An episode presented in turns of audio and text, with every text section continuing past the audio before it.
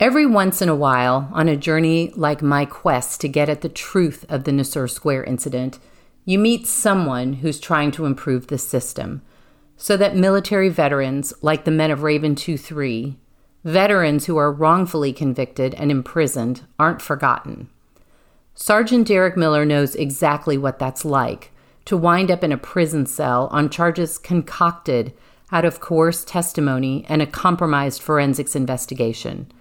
Sergeant Miller was on his third deployment with the Maryland Army National Guard in 2010 when he killed an Afghan man during an interrogation. His platoon leader testified that the man was a Taliban scout who grabbed Sergeant Miller's gun and that Sergeant Miller's actions saved lives when the platoon was attacked later that day. But, as in the Raven 2 3 case, prosecutors didn't let the truth get in the way of a good story. Sergeant Miller wound up in Fort Leavenworth with a mandatory life sentence. The case caught the attention of Texas Congressman Louie Gohmert. Representative Gohmert served in the U.S. Army's Judge Advocate General Corps, so he knew exactly what he was talking about when he said the case needed to be re examined. The Army Clemency and Parole Board reduced Miller's sentence and paroled him last year. He now works as Representative Gohmert's military advisor. We talked about his new mission, military criminal justice reform, and how his case came from the same prosecutorial playbook as the Nisour Square shootings. This is Raven 23 Presumption of Guilt. I'm Gina Keating.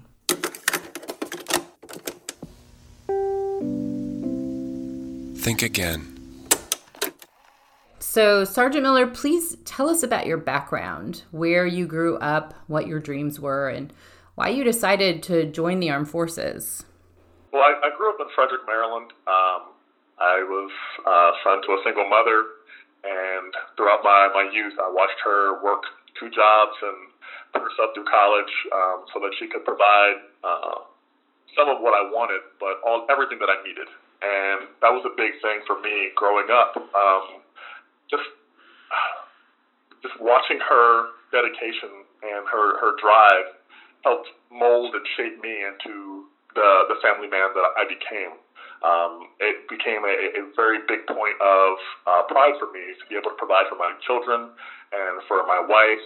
And I just really think that you know, coupling that with my love for sports and my love for for country, um, it really just made a perfect storm for me to become um, uh, Maryland Army National Guard soldier. Um, I I went to college for a short period of time, and, and um, that really experience wasn't for me. But I, I also found uh, a really strong camaraderie and, and brotherhood and the community there. You know, playing sports and, and, and watching people uh, work through some of the difficulties at home, and, and, and learning about um, you know different cultures and, and the blending of, of you know, uh, societies and, and different backgrounds. Um, and it really was a microcosm for the military within itself. So we take that from that small town guy who grew up in Frederick, Maryland, uh, who watched his mother, um, you know, do everything she could to, to, to bring him up in a, a safe environment, and then going to college and, and meeting a, a new group of people who were having similar experiences, although it was from a, a bunch of different backgrounds. We all had that similar that, that love for our, families and, and wanting to make a better way for them. Um, unfortunately, I, I didn't finish school, and I, I came home early and began working in construction. Um, from there, I I worked for a, a subcontracting company and essentially had my own um, kitchen and bath installation. Um, I had one employee, and we'd go around and, and put in kitchens and, and baths and pull out drywall, and it was, you know, awesome for me to know where I came from and then be able to look back and say, look, this is something that I helped build to provide for my family. And um, times got rough. We really ran into a hard spot where uh, there weren't a lot of jobs coming in, and it was a highly competitive field, and I ended up getting laid off. So at that point, I had uh, one daughter, I had a wife, I had a mortgage, and, and two car payments, and I looked around and I couldn't figure out how I was going to put food on the table. And my wife uh, had a strong background in, in, in the military. Her her brother, both of her brothers were in the military. Her dad served during Vietnam. Uh, my grandfather served uh, in the Korean War, and uh, we sat down and talked about it and felt like it was a perfect uh, fit. Uh, I joined the Maryland Army National Guard, and I shipped out to basic uh, very shortly after, and I, I excelled. Um, we were able to get a, a bonus so that I could keep a roof over my kid's head and, and keep food on the table. And as I just continued to get more experience in, in, in the military, um, I, I felt like I should have joined back when I was 18. It was literally a, a perfect marriage of learning leadership skills, of uh, being able to know that you're keeping your family and other families um, safe, and um, just that physical nature, that, that camaraderie that you felt in sports, uh, even magnified because you know that um, the more you learn, uh, the more people you're going to be able to keep safe. And that is really what drove me uh, and, and propelled me in the Maryland Army National Guard. Wow, you have done a lot in your young life. Um, could you tell our listeners what led you, when you were in the Maryland National Guard, to volunteer for three combat deployments to Iraq and Afghanistan. I mean, why was that important? You did far above and beyond uh, what a normal guardsman would do. So, what, what compelled you to do that? Well, I, I knew that when I, I joined the National Guard, um, I, I wanted to take my career as far as I possibly could. And I know that part of leadership is understanding the orders that you're giving. And I felt like I needed to experience all of our theaters of combat, whether it was Iraq, Afghanistan, anything that I could, you know, go and learn from, you know, veteran leaders who had already been there um, and understand the orders that I was giving. So if I told a soldier, look, you know, go in that building with the fire team and, and secure that compound, and we're going to, you know, stage operations out of there, or if I told you, hey, move to that hill uh, and, and lay down suppressive fire, that I needed to have follow that order. I needed to understand the risk that I was asking them to take. Uh, because every order that you give has the potential to either save lives or, or, or, lose lives. And I think a critical part of leadership is knowing the risk that you're asking your soldiers to take and understanding the, the, the possible outcomes. So for me, uh, it was a no-brainer to go to every theater that we had, Afghanistan, Iraq, and, and, and just gather as much information, uh, practical experience as I could, so that when I came back to my home unit, uh, those guys had the best version of me possible. Uh, it came at a cost, um, honestly, looking back. Uh, awards and schools and deployments uh, was time away from my kids, time away from my wife, uh, time that I could have been solidifying those bonds with, with my young ones that, uh, frankly, I, I didn't. And I, I really thought that, hey, look, if, if I'm married to my wife for 40 years, if I'm you know, father to my kids, and I take them to soccer games and, uh, you know, watch them ballet and play piano and do all those things that dads do. Um, if I'm gone for 12 months and I'm home for 15 years, they won't even notice it because they're so little. Um, but it just didn't work out that way for me. Oh, I'm sorry to hear that. So, when you were paroled in 2019 last year, uh, you immediately went to work for other combat veterans who'd been wrongly accused of battlefield crimes. Can you explain why was that important to you? Why didn't you just want to get away from this whole experience? Uh, well, it, was a twofold for me. Um, there are plenty of guys who, who left uh, Leavenworth who had similar charges and crimes to me, and, and they went back to their normal life and really just spent time with their loved ones. But I, I think I saw that and I knew that if I left and I just went back to my normal life, um, started working construction or doing whatever, uh, you know, God had in, in store for me, I would um, be leaving behind some people that I knew were also innocent uh, of, of crimes. And um, I'm not the kind of guy who is able to turn his back on his friends or, or people who I know that have been wrongly convicted. Uh, so I, I took the opportunity that Congressman Gohmert offered me and, and went ahead and, and decided to just continue to fight and make sure that we can try to get this military justice system um, to be the best version of itself, to actually mirror uh, justice and, and not put people in prison who are, are not guilty. So that was a, a big choice for me, and, and I'm glad that an opportunity came my way. That is pretty pretty uh, amazing. So let's talk about the military criminal justice system. Um, you know, my listeners are very interested in the case of, of Raven 2 3. Some people call him the Biden 4. Um, and when I heard about your story and talked to you, I was just shocked at the parallels uh, between the two cases. Can you talk about why it's so important um, to reform the military criminal justice system? Why does it need it? And can you give us some specific examples of uh, a breakdown uh, in the system uh, from your from your case? Sure. Uh, the military justice system needs reform. It needs oversight, just like any system, uh, whether it's you know government or private enterprise. Uh, it needs oversight because if it doesn't have it, they will run rampant, and we're seeing that now. Uh, as of right now, the military justice system uh, has no one, no no direct oversight. Basically, um, they write their own rules, and Congress reviews them and makes recommendations. But a lot of the the members um, don't have practical military experience. Luckily, uh, Congressman Gohmert does, and, and and was a judge advocate general. So, using some of his his experience and his knowledge of the military justice system, it just does not fit with the actual practical application uh, of justice. Uh, you'll hear a lot of generals and uh, officers talk about using the military justice system as a tool for good order and discipline. And that is simply not what the system is built for. It is supposed to mirror justice. It is supposed to give out, uh, look at the facts, the hard facts of the case, and determine innocence or guilt.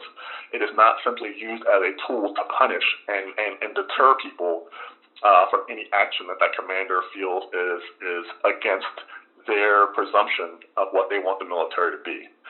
And if you look at uh, cases like Eddie Gallagher, when you find out that he was uh, wrongfully accused, they had video that exonerated him, and they chose to press forward with a court martial. Uh, at that point, the investigation uh, has been fatally flawed. If you have proof that someone did not commit a crime and you continue to let an investigation go forward because political pressure is being put on you by a foreign government, well, that's that's not justice uh, you are simply being used as a tool of a foreign government to punish our soldiers. And we saw that, and we're watching that play out in the uh, Biden 4 or Raven 23 case, where uh, they have substantial evidence that no crime occurred, that these guys took every opportunity to protect themselves and to protect foreign diplomats against a, uh, a foreign threat. Uh, and obviously, they were exonerated once. Uh, the judge found grievous uh, violations of their constitutional rights. And Vice President Biden went out with the uh, president of Iraq and made a political statement that they were going to continue to prosecute these guys regardless of the facts. Um, it's just a sad state, and it becomes, unfortunately, the justice system become a tool of foreign uh, entities, whether it's Taliban, whether it's Al Qaeda, whether it's uh, Boko Haram, whoever it is that now they don't need a, a bullet uh, or a bomb to take our, our, our warfighters off the battlefield. They simply can use uh, propaganda uh, campaigns and um, public sentiment to lock our soldiers up. And now we have to fight to get the system fixed.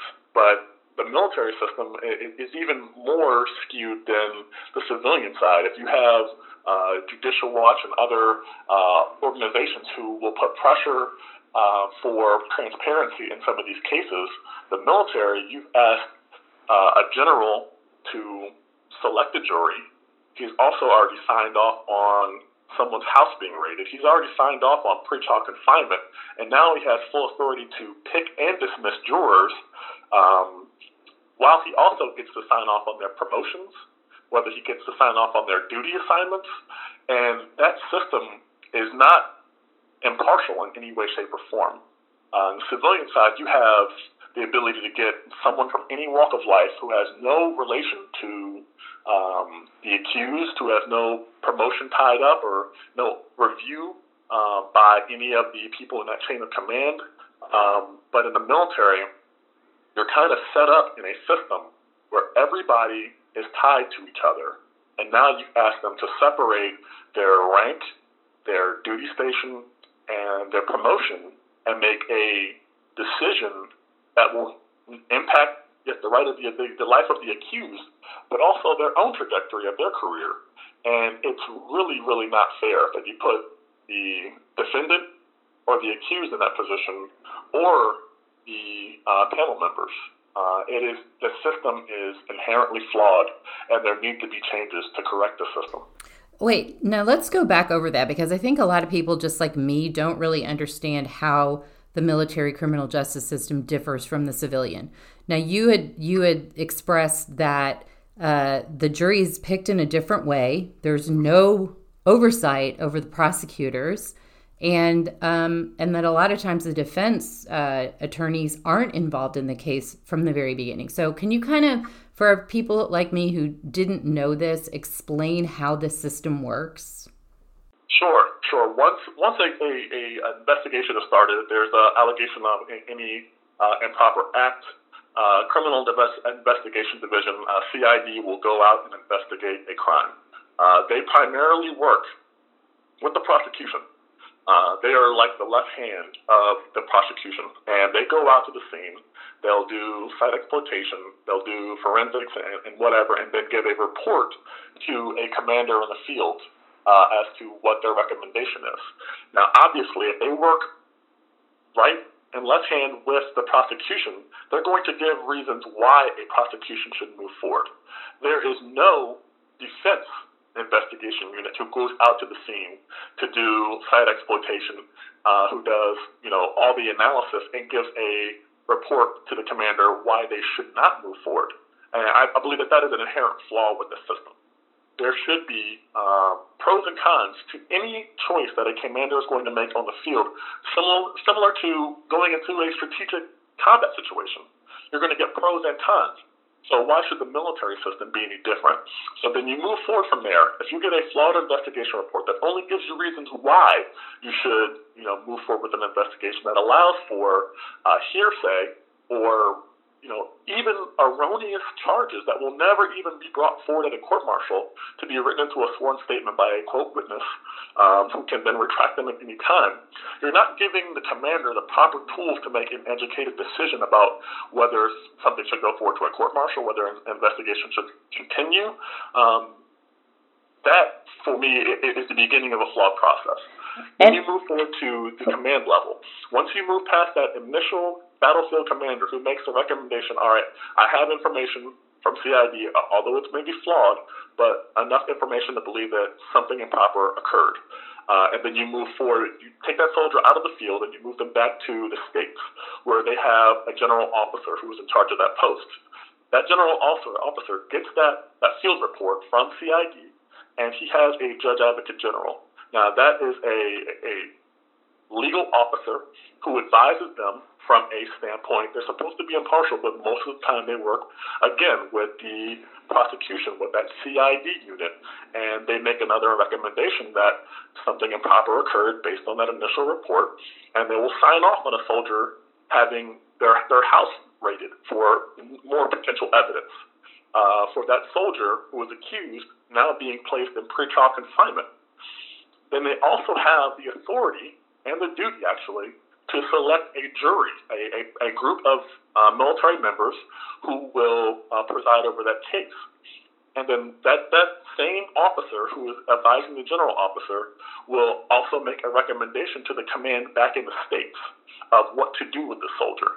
So now you have more misinformation going into that unit that commander who is back in the States, who's in charge of the accused, will now inform his lieutenants and lower, uh, lower uh, enlisted about the potential charge that this person is facing. Now, all of that turns into potential jury members, right? Every officer and non commissioned officer is a potential witness against the accused who is now receiving, whether it's a flawed investigation report or accurate investigation report, information about this case before the defense team has had an opportunity to speak to the command, who has ever had a chance to really intimately view or cross examine any witnesses. And now you have a narrative that is being leaked out to any other potential jury member through gossip and, and word of mouth, uh, emails warning people about, you know, hey, stay away from, you know, soldier X because he's accused of X, Y, and Z. Um, it just creates a uh, an atmosphere where you have to prove yourself innocent rather than the prosecution has to prove your guilt. My gosh. It, you're essentially stacking the deck. Yeah, absolutely. And as I have written many times about the case of Raven 2 3, there is a motive with prosecutors to win these cases and to bring high profile cases that uh, they think is going to bring them attention. Now, with uh, the civilian world, it's because mostly they want, you know, jobs in the private sector. What is it? I mean, is there a similar motive in the military? Can you explain that? Yes, there, there is a similar motive, and at some point they do want to cross over to the civilian world. But there's also a highly competitive field of, of officers who want to get promoted, who want to be that judge advocate general and move forward with their career. So if you have a case come across your desk of a soldier who's accused of X, Y, or Z, and it's the difference between you having a uh, the same awards as another soldier going up for uh, that same promotion, having a 98% conviction rate versus the other soldier having a, a 50 or 60% conviction rate, who do you think is going to be selected for promotion? So you have really created a, a an atmosphere where the truth of the matter is, is not really at the heart of the investigation. It is the uh, promotion rate and then the atmosphere of there's no punishment for prosecutors. No matter how far they've gone, when you watch in Eddie Gallagher's case, for example, the prosecutors putting malicious lines of code in their emails so they could monitor communications between the defense team and Eddie Gallagher, there was no punishment. You never saw a court martial take place. You never heard of that person being removed from you know, trying federal courts. They were just simply transferred to someplace else so they could continue that behavior and, and, and be promoted. So if you have no punishment for people violating the rights to be accused, well, then it's a, a an approval in a sense. If I'm getting promoted for continuing this bad behavior, then it must be okay. I never heard that before. That is a crime. How do they how do they get away with that? That's that's incredible. Yeah, so so basically when when you talk about the need for reforms. You're talking about some very specific things, and, and that includes oversight. Tell me what the other things you and, and Representative Gohmert are working on. So, some of the things that we're, we're working on is trying to get soldiers access to the Supreme Court. Uh, and, and, on the average military case, a soldier does not have access to the Supreme Court unless uh, the Court of Appeals for the Armed Forces, CAAF, uh, grants review and relief in that case. Well, if they grant review and, re- and relief, they've already admitted that something was wrong with that case. It's the other 90% of the cases that are being rubber stamped that the soldiers want review. They want the Supreme Court to look at the constitutional, you know, violations by by the military courts that their due process was violated, whether evidence wasn't collected correctly, or there was missteps by the prosecution, whether it was uh, deliberate or accidental um, to be looked in their case so they can either get retrials or resentencing, receive some sort of relief. And on average, if you look at an American citizen, they have a guaranteed right to the Supreme Court. If you look at the normal federal appeals court, they have a right to the Supreme Court. Even illegal aliens uh, uh, coming across the border, people who you know have filed for citizenship here, they have a right to the Supreme Court. But our service members, the people fighting for the Constitution, aren't having the same protection. So we, we are putting forward a bill. Uh, it, it, will probably be in the NDA, the National Defense Authorization Act, to uh, get soldiers uh, access to the Supreme Court, uh, get a guaranteed review. Uh, so that they can have this exact same rights that uh, American citizens enjoy.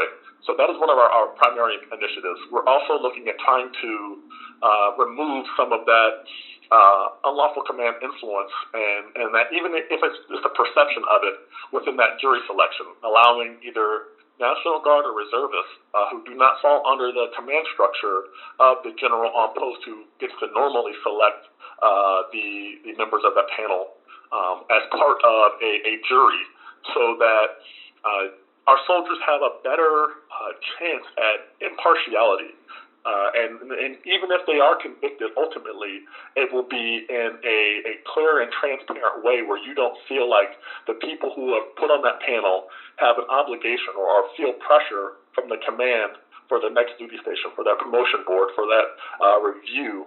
Um, that will give our service members a little bit more uh, security and stability, knowing that there's not that pressure on those panel members to come in and, and find them guilty. Uh, so those, those, are some of our primary initiatives. That's wonderful. Now, you and I talked about uh, some of the prosecutorial misconduct that has occurred occurred in both your case and in the case of Raven Two Three. Um, I've counted six, at least six Brady violations in which the prosecution hid evidence, suborned perjury, um, uh, bullied witnesses to change their testimony, uh, threatened to put people uh, in prison if they wouldn't, or charge them if they wouldn't testify the way that the prosecution wanted them to. Now, some of these things occurred in, in your case as well. Can you talk about that a little and what needs to be done uh, to rein some of these prosecutors in from doing this stuff? Because they obviously feel like this is absolutely okay they do feel like this is okay, and it's completely unacceptable. I mean, they, they use these tactics against, you know, uh, drug cartels and people who are actively going out and, and trying to attack uh, the American citizens and, and, and do things to circumvent the justice system. But our soldiers, our warriors, our warfighters are out there trying to defend this country from foreign threats. And when they, they threaten witnesses uh, to change their story, when they offer uh, grants of immunity under under you know veiled threats of look, you're going to be charged an accessory, or you can change your testimony so that it favors our our theory of a case rather than looking at the actual facts that surround the case. Uh, that's an act that honestly needs to be punished harshly. These tactics should not be used uh, to change testimony so that it favors the government.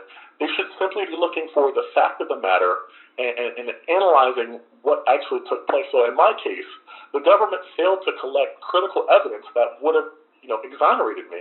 They didn't do any fingerprint analysis on my weapon. After I told them that the Taliban insurgent grabbed my weapon and I fired a single shot to kill him. When my my other uh, soldier gave a similar testimony, he said that there was a struggle for my weapon, and I fired a single shot.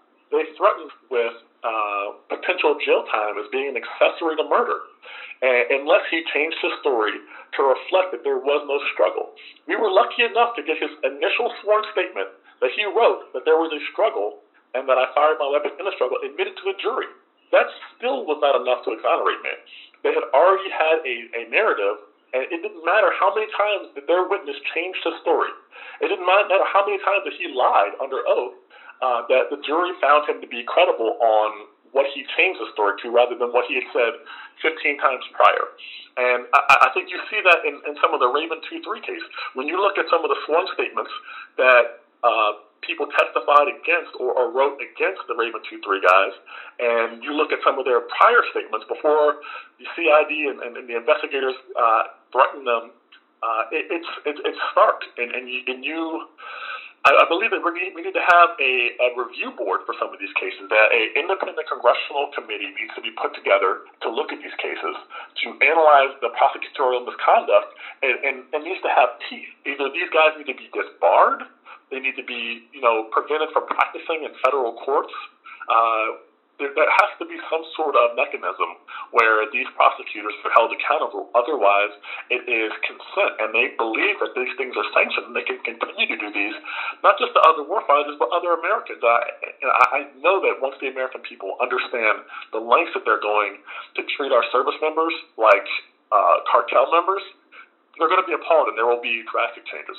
I really hope you're right. And frankly, I'd like to see some of the prosecutors in the Raven 2 3 case go to prison because they deprived four innocent people of their freedom and basically ruined uh, their lives, you know, put their families in the poorhouse.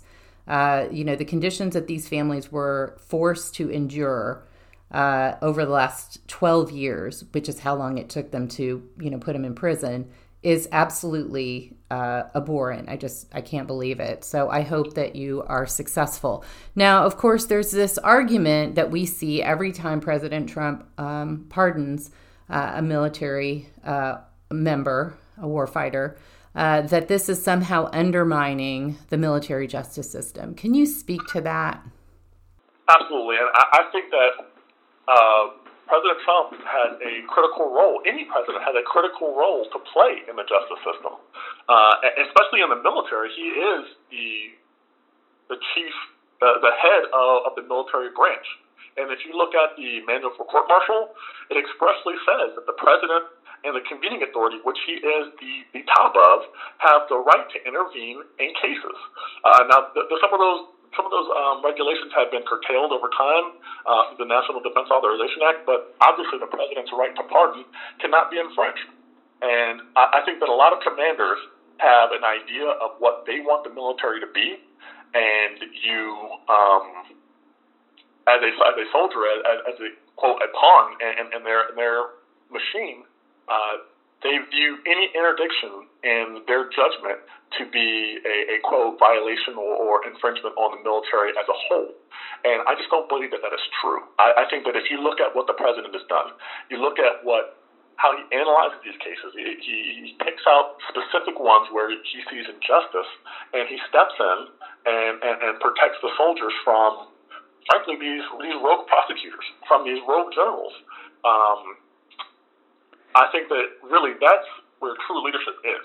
When someone can step out and, and look at a case and a situation of injustice, and regardless of what all the people around you are saying, if you read the whole the whole transcript, if you read the appeals filings, if you find that you know somebody got railroaded, you can still step forward and say, uh, "I'm going to take care of this person. I'm going to exonerate them and free them and give them their life back." Uh, that's that gives hope to all those people who are on the front lines. It shows soldiers that, you know, even if the deck's stacked against you, somebody up high has your back, and they'll, they'll step forward and, and and give you your life back. Right. So I, I think if you if you talk to Clint Lorance, if you talk to any of those more more recent pardons that the president made, um, they have received emails and, and letters and just tons of support from people who are in the service and people who serve many, many years before them, whether it's uh, Vietnam and Korea or World War II, saying that they supported them and then they're glad that the president stepped forward and showed leadership to, to give them their life back. I think so too. Um, last question. I interviewed an attorney named Joseph Lowe IV. He's a former Marine, and he defended a lot of soldiers uh, in the military criminal justice system, including a soldier uh, who was involved in the Eddie Gallagher case, who was threatened by the prosecution uh, and uh, and told that if he didn't testify the way they wanted, that uh, that they would try to charge him. And of course, uh, Mr. Lowe got this guy free and clear of all this. And when I interviewed him, he said that a lot of this idea that it's fine to do this is because of the culture of military leaders in which soldiers are seen as expendable. He said that this has led to a, a, system that is win at all costs. And, you know, you and I talked about that a little bit, and you just kind of referenced that. But can you tell us a little bit more about that culture? Yeah, I mean, if you look in the past of the military, it was it was run more like a family, where uh, the well-being and, and, and the family um, atmosphere helped to build that that lower enlisted soldier up to be a leader. And now it's more of a corporation.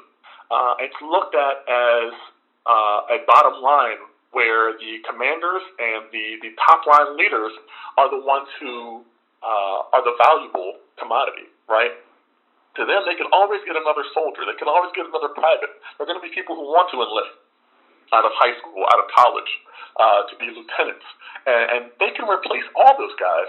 But to the leadership, the people who are high up on the food chain, they think that their reign is supreme and, and that they make the decisions and that the people who are below them are, are for some reason uh, can be cast away. And, and, and when you look at the backdrop of, you know, favorable relationships with foreign governments, when it comes to uh, major policy decisions and, and, and command moves, um, to them, the ends justify the means. If they have to cast a Raven 2 3, a, a group of guys in, in the prison to, to have a favorable relationship with Iraq, if they have to lock a Eddie Gallagher up or, or Clint Lorance um, up, to them, it, it justifies the means because they will have solidified a relationship that will last them a decade, 15, 20 years, uh, versus the life of one special operations soldier or one sergeant first class. And that culture, that environment has permeated, and those prosecutors feel like, you know what, I am I'm doing what my commander truly wants. I'm putting someone away who they don't want in quote their military, and uh, we have become an expendable commodity. And I, I hope and I pray that some of the steps that we're taking will reverse that trend. Will provide uh, the, the protections for the people who are out there on the front lines defending, you know, our families and, and making sure that we have the right to protest and, and bear arms and, and live in a free society. Um, it's just a scary thought that these individuals think that they can just run over our rights like this. Very, very well said. Well, thank you so much for your time. I really appreciate it and appreciate everything that you're doing. Um, so I guess we'll we'll be watching what you and Representative Gohmert uh, do and, and wish you all the best. Thank you. Thank you very much for having me. Absolutely.